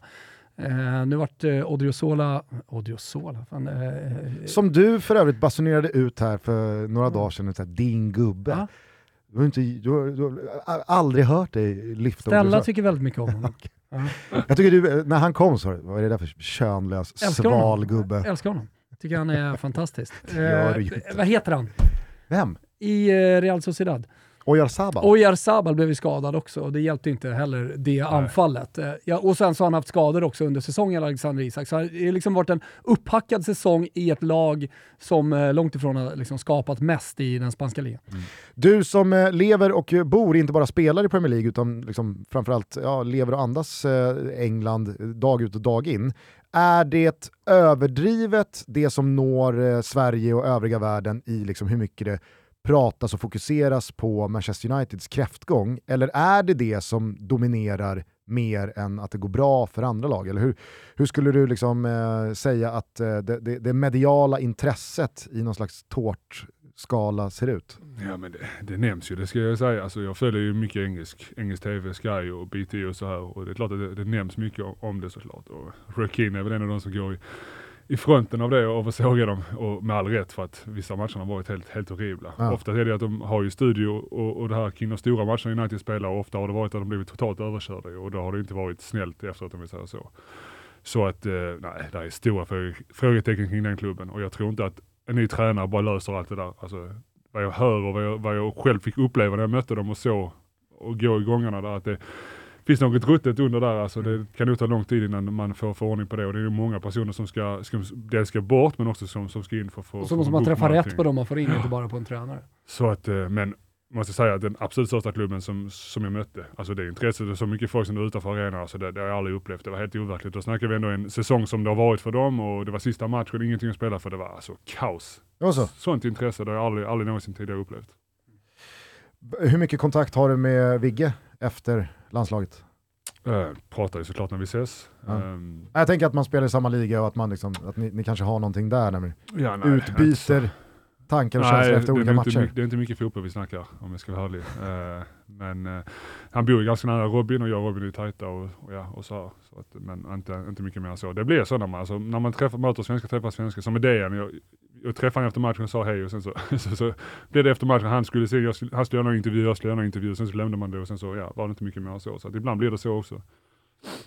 Men eh, då känns det som att du går in här i sommaren, en dryg månads ledighet, eh, en ruskigt stark eh, säsong i ryggen och du är laddad på år två med Brentford. Ett år kvar på kontraktet, Mm. eller hur? Hur eh, resonerar du kring eh, framtiden? Både vi och de sagt att vi tar det år för Ja, år. ja. Och det är Men nog, för ibland kan det ju vara sådär att när det är ett år kvar på kontraktet så vill man verkligen förlänga. Ja. Så kände jag innan, eh, när vi gick upp, att nu vill jag ha okay, en säkerhet där. Jag Mm. ju hjälpt klubben att gå upp och ge mig någonting, ge mig typ ett tecken och tack. Men de var ty- väldigt tydliga från dag ett att okay, vi kommer inte ge nya kontrakt till någon, vi kommer vänta till, till januari. Och då, där och då så bestämmer vi vem vi tycker är redo för att få nya kontrakt och vem vi tror på. Så gjorde de också det. Vi, vi behövde inte göra någonting, varken jag eller min agent, utan de kom till mig och, och fem andra och här har ni avtal och tack för, för att ni, allt ni gjort för oss. Så att, och att, Det var blev- tillräckligt bra för att bara signa. det var tillräckligt bra, jag satte en kråka och gick Ja. därifrån. Eh, Men att, att det blir ett år åt gången, det är nästan, det tycker jag är skönt bara. Alltså. Ja. För att jag, jag vill vara där så länge jag kan prestera och kan jag inte det så då, får jag, då tackar jag för mig. Alltså. Men då är det cupfinal med boysen idag, det är någon eh, kebab eller två i Arlev här till helgen, sen så eh, får ni ett eh, hus här Mm. klart om några veckor. Jag misstänker att om Janne skulle ringa här, han har fått några bröllopsavhopp till Nations League-samlingen. Han så har är, hört av sig. så är det kan dörren, du ju säga. så är dörren fortfarande stängd. Det behöver vi inte klippa bort. Ja, han har försökt flörta lite och Ja. jag står fortfarande kvar vid mitt, mitt beslut. Men det tog ett par dagars tänketid. Ja, det gjorde det. För det blev alltid, det var, förra gången frågade var likadant. Eh, och, och det Men det tycker jag är smart ändå. Alltså att, eh, att Ja. ändå låta det landa lite, Ja, jag, sova på det var inte så att jag, alltså jag bollade såklart med familj, med min agent, mina bröder och, och familj. Och så. Var det någon där som pushade för landslag mer? Uh, jag är inte Åsa om jag säger så. Jag är team Åsa. Alltså jag vill ju se det i, i landslaget, men, men eh, jag förstår gärna. Ja, men alltså, I takt med åren som går, man har blivit pappa och barn, så Åsa är den som Mm. Bestämmer. Förr var det jag som var bossen, men nu har jag väldigt lite att säga till om, det måste jag vara ärlig Ja. säga. Men bara kort, eh, på tal eh, om, om landslagets framtid här och eh, de eh, spaningar vi har pratat om återkommande senaste tiden. Nu, nu, nu var ju Janne mer eller mindre tydlig om att eh, 4-4-2 ska överges. Det finns ett nytt tankesätt och ett nytt spelsätt som ska appliceras här till att börja med i, i Nations League. Nickar du med och känner att det är nog helt rätt väg att gå eller eh, hur, hur tänker du kring att 4-4-2 kanske faktiskt är lite passerat av eh, övriga fotbollsbedrivande lag här runt om i Europa. Ja, men jag tror det är väldigt få, om ni tittar på den 23 man eller 26 man truppen som de tagit ut nu, jag tror det är väldigt få av dem som idag spelar 4-4-2. Eller någonsin har spelat 4-4-2. För jag tänker att Nej, eh, ungdom, ungdomslagen. Ja, eh, ak akademierna Malmö, Bayern, BP och alltihopa spelar ju en väldigt eh, liksom, eh, ja, men possession-driven fotboll och en offensiv fotboll. Mm. Även för min egen del, det är länge sedan jag spelar 4-4-2 nu. Ja. Eh, Och när du resonerar Landslaget. kring det, ja, ja, exakt, det är bara landslaget. är det lite så som vi har pratat om att fördelarna med 4-4-2 väl ute på plan mot ett 3-5-2 eller ett 4-3-3, alltså verkligen inte kommer upp i samma mängd som nackdelarna? Eller är det bara en amatörmässig liksom, analys från oss? Jag har ju hört när ni har pratat med både Peter och Janne om det här, så vill de försöka få det till att ja, men i offensivt spelar vi 3-5-2, vi justerar lite det här hit och dit. Men för mig är det det största problemet rent defensivt, att man blir så låga i 4-4-2, man får inte riktigt in pressen. Och det blir att man väldigt ofta, framförallt mot en bättre lag, med väldigt låg, spelade låga. eh, Och, och, Och hamnar i numerär underläge, ja, eller? och det också ja. Eh, Så att eh, Rent offensivt så tycker jag att de ändå har, eller även när jag var där så fick vi ändå hyfsat bukt på det. Men defensivt tycker jag att det var nästan lite för passivt för, för min smak. Och då, då hade, när jag spelade i landslaget så var jag under Bielsa, där var det verkligen alltså, släpp handbromsen all in. Så att för mig var det en helt annan värld att gå till 4-4-2, låga block. Ehm, men det är väl det jag tycker är det svåra med 4-4-2. Och det känner jag även i Premier League, jag tror det är väl bara Burnley kvar. Eh, och de är samma där. Och då spelar de ändå en väldigt Och de ag- vinkar aggressiv vi hej då till. och de, tack för det, för dit vill jag aldrig igen om jag ska vara helt ärlig. Men Skönt att höra på något sätt alltså, att man kan hata Burnley. Det är ingen lyssnare Turf som Moor, hör av nej sig. tack. Vi äh, mötte Burnley, jag tror det var omgång 8. Då låg vi under med 3-0 efter 30. Kunde stått utan kryddor nu, 6-0. Och jag sa efter matchen, jag ska aldrig hit igen. Om det ska kosta min karriär, om jag ska, ska ner i Championship och de stannar kvar, jag ska inte hit igen. Spelade Ashley Barnes? Nej, han, han kom in sista fem och var en jävel, skulle håna så För att jag har, eh, jag har faktiskt tänkt på det när jag har sett Ashley Barnes här under säsongen. Att det där känns som en anfallare som Ponne skulle kunna känna att "Åh, han är så jävla jobbig att möta, han är så jävla mycket bättre än vad kanske folk liksom så här förstår eller tänker. Och att han är, så här, han är perfekt för att spela i Burnley.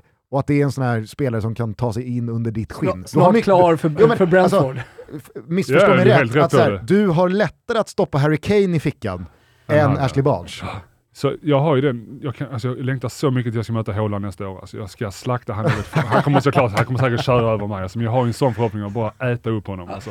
Jag har Ja, norrman men- i mitt lag ju. Det är jävligt kul att du säger det, för att jag har tänkt, eh, kommer ni ihåg när eh, Manchester City mötte Dortmund i förra säsongens Champions League?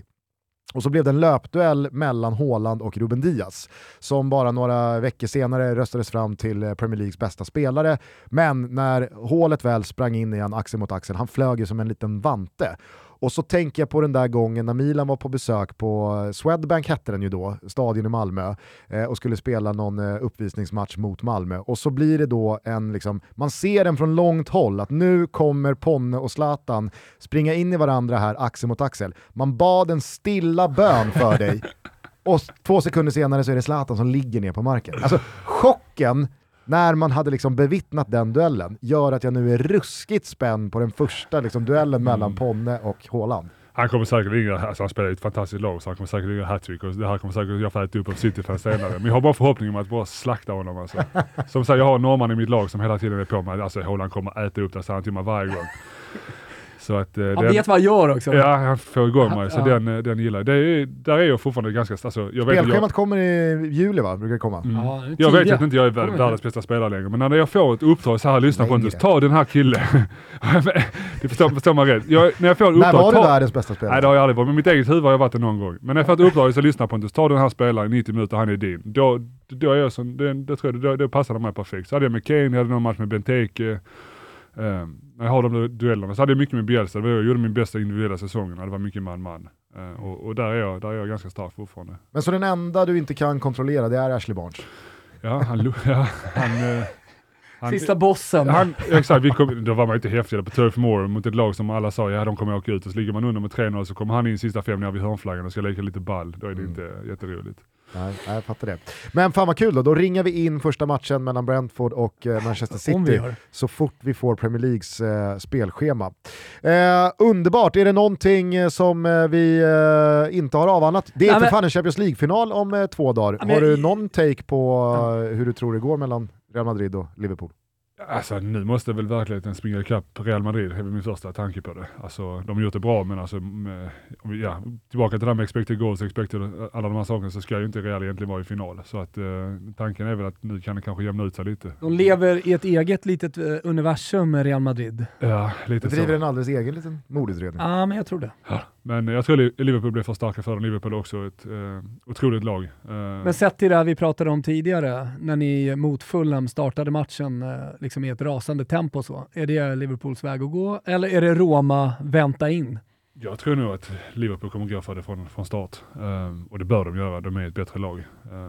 Så att, eh, ja, de Så blir ytor på Vinicius Junior och så hittar han Benzema centralt och så är det 1-0 och så stängs det. Ja, så ger man Real Madrid deras trigger att ligga under med 2-0. Det Ja, är men- liksom deras cue. Ja, men för Jag, att, jag kan väl dra den. Fast de alltså, släpper ju ändå, man måste komma ihåg att de har ju släppt till otroliga chanser mot alla, alltså mot City. Med lite flyt hade City gjort. Hur många mål har de kunnat göra? 6, 7, 8? nio på Ja, båda matcherna. exakt. Så att de kommer släppa till chanser. Har Liverpool bara skärpa för dagen så kommer de ju ta de chanserna. Alltså våran raket borta hos Betsson, vi har gjort ett boostat spel, eh, Liverpool vinner med två. För att så här, stämmer det för Liverpool, då vinner de med två. Eh, men min finalraket är över 2,5 mål ordinarie tid, jag tror att det blir ett tidigt mål. Benzema gör mål, Real Madrid lyfter pokalen. Lite spelat med hjärtat såklart också, men jag tänker att det, nej, jag, må, jag måste gå på det. Jag har trott på Real Madrid Hjärtat? hela tiden. Eh, så, Var har du hjärtat? Nej, Benzema. Uh, och eh, sen har det blivit en grej och vi tycker att det är roligt med Vinicius Junior. Jag var ju tidigt på liksom, att det där kommer bli en jävligt bra duo. Jag, jag tror för, det var typ 6-7 år sedan när jag sa liksom, att Benzema... Eller? Exakt. Vibene, och, men, och, men också att uh, Benzema är en underskattad forward för att under hela uh, under hela Ronaldo-tiden, alltså under de åren, så agerade han ju wingman till Ronaldo. Han var den stora eh, liksom stjärnan. Men då sa Daniel Olenklint, som bor granne med dig eh, för övrigt, eh, till mig att vänta bara tills Ronaldo försvinner. Då, kom, då kommer Benzema liksom blomma ut till den stora stjärnan. Och eh, ja, men det tycker jag verkligen eh, han, han har bevisat. Och så här, I år, nu är alla överens eh, under det här året att han är liksom Ballon d'Or-vinnaren. Eller du kanske tänker någon annan? Nej, han är absolut med där uppe. Kevin De Bruyne är också... Hade du velat ta ner i fickan Benzema? Han ja, känns så jävla hal i straffområdet. Ja, han verkar ändå vara en fin prick. Eh, absolut, absolut. Men jag tänker... Jämfört alltså, med Haaland då? Ja, Haaland, alltså Kane som du gjorde så jävla bra match ja. mot, eh, du nämnde Benteke och så vidare. Alltså, det hade kunnat varit en liknande duell mm. då mot Benzema. Ja, Vinicius Junior hade jag inte velat ha ute på kanten emot den. Där hade man nu haft lite jobbigare. Det hade du skickat till Lustig i så fall om det hade varit en. Han hade fan velat ut och in på alltså. nej, nej, nu får vi nog lugna oss lite. Eh, det blir eh, hur som helst en jävla spännande match. Eh, det, det som du och jag ska prata lite mer om i morgondagens extrainsatta eh, fredagstoto. Men det, till er som hör det här så, så kan vi väl bara redan nu säga att eh, Champions League-finalstudion öppnar 19.30 på lördag på Simor. Jag nämnde bara raketen, jag ska säga att man måste vara 18 bast och stödlinjen.se finns om man har problem. Men jag ville bara ta min take också på den här matchen. Jag tror att Real Madrid vinner på sin jävla tyngd och erfarenhet eh, i Paris. En grej som jag kom på att vi måste bara eh, eh, lyfta med Ponne, som vi pushade lite för i måndags att vi skulle göra, det var ju det här eh, nya kontraktet som sipprade ut eh, gällande killen Mbappé. På tal om Real Madrid, då, att han stängde dörren för andra gången till eh, Real Madrid och Florentino Perez. De är ju skogstokiga där nere i Madrid här nu. på tal om Karim Benzema så la väl han ut en bild på Tupac mm, på Instagram för att mena liksom såhär, nu, nu har du svikit oss för sista gången. Nu blir du skjuten i Vegas se upp. Det var väl mer eller mindre budskapet mellan raderna. Skitsamma, det här nya kontraktet det påstås ju då innehålla inte bara helt hiskeliga eh, mängder lön, det snackades väl om eh, sex, 3 miljarder? 6 miljarder sex över miljarder? tre år. Miljarder! Men kanske framförallt då inflytande på både tränarval och sportchefsval. Och då sa vi till varandra, eftersom vi inte hann prata om det utan vi fokuserade på titlarna som hade delats ut, att det här kanske man ska lyfta med Ponne snarare, för att då bara få höra din take på hur du skulle ställa dig till att en spelare i omklädningsrummet... Ja, ta, ta dig själv då, komma tillbaka till Malmö. Alltså, du, tät kontakt med eh, ledning, sportchef, Daniel Andersson och så vidare. Alltså, det skulle kunna vara en roll som eh, jag säger inte exakt men ändå landa, skulle kunna landa på det. Ja det tror jag inte är omöjligt. Alltså, det tror jag nog det finns på fler ställen. Alltså. Sveriges Kylian Mbappé, Pontus Jansson.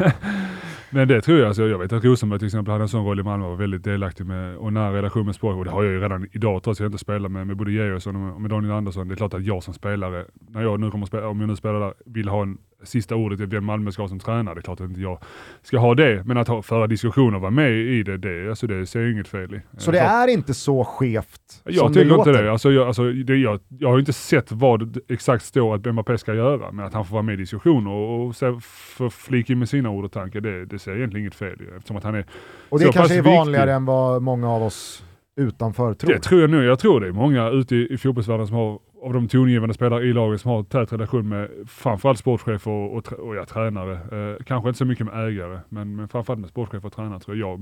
Man pratar för mig själv, jag har alltid haft en väldigt tät relation med, med sportchefen i, i Brentford och eh, med tränaren i Brentford. Eh, återigen, jag bestämmer inte vem som är tränare och inte ens i närheten. Men att man med en diskussion om, om så, även kring spelarköp och nyförvärv och sånt här, det, det, tror jag är ganska, ganska vanligt i fotbollen. Och eh, fråga två då, den här eh, lönen som kommuniceras ut aktualiserar ju diskussionen kring något slags lönetak. För att ett så känner ju jag, och jag tror väldigt många som lyssnar på det här också, att det är inte rimligt att någon ska tjäna så jävla mycket pengar på att, att spela fotboll. Men två så känner jag också att det blir sådana oerhörda klyftor i ett omklädningsrum. Kanske inte PSG, men du förstår vart jag vill komma.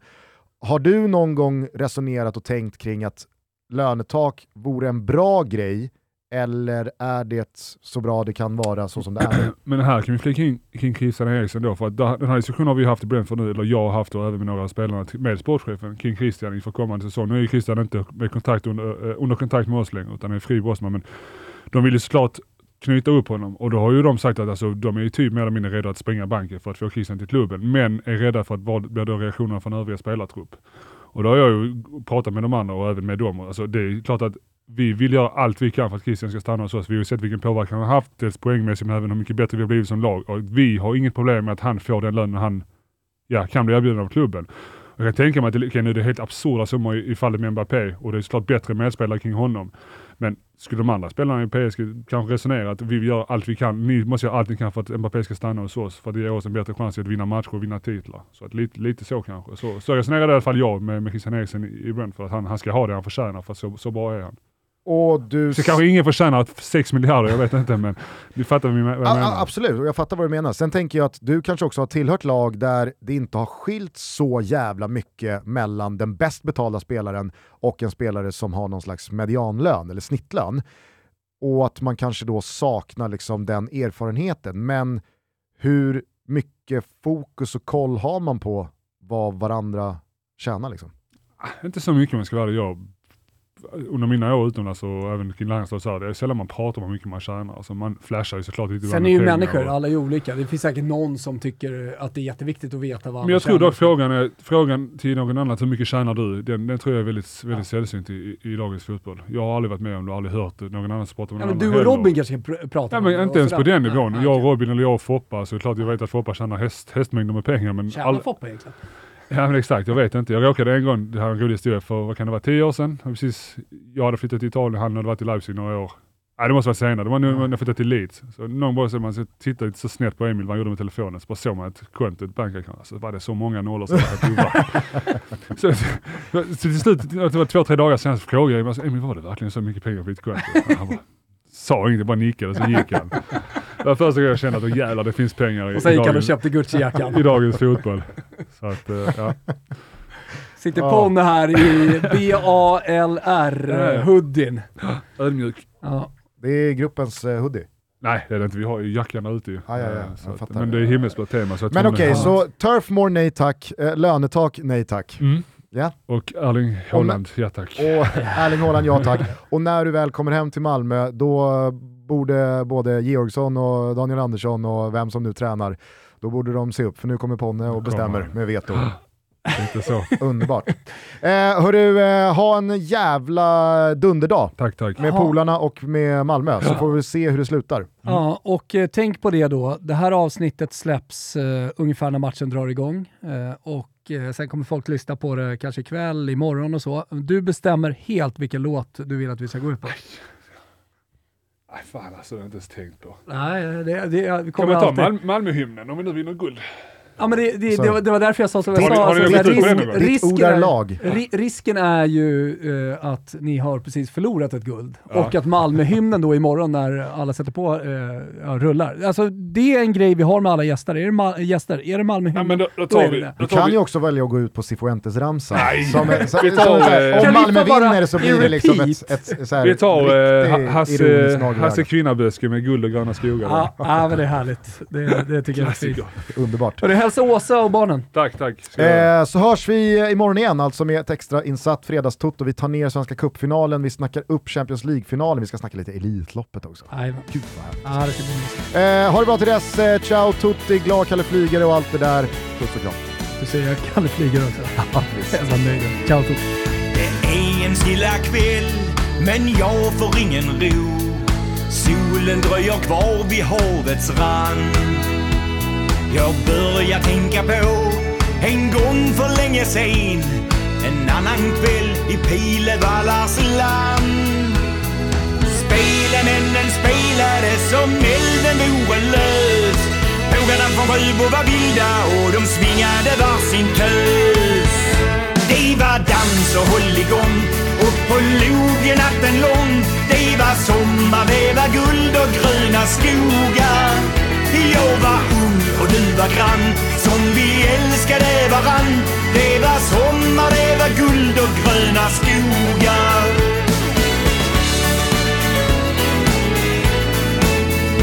Under eken där vid ån Frågade du mig om jag var din i alla våra dagar. Och solen sänkte sig när fiolen stämde upp.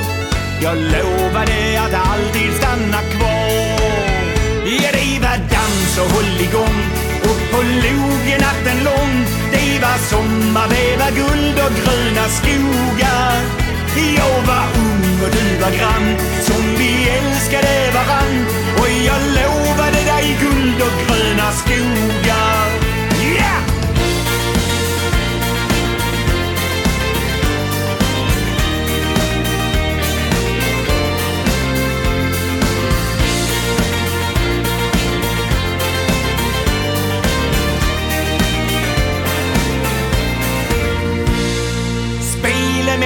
Spelade som elden vore lös.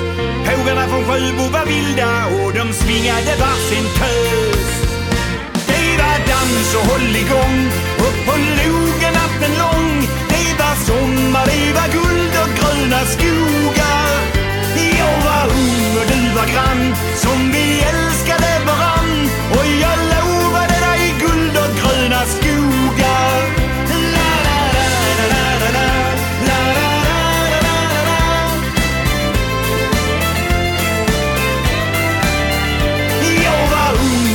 varenda grann som vi älskade varann. Det var sommar, det var guld och gröna skogar. Så ge mig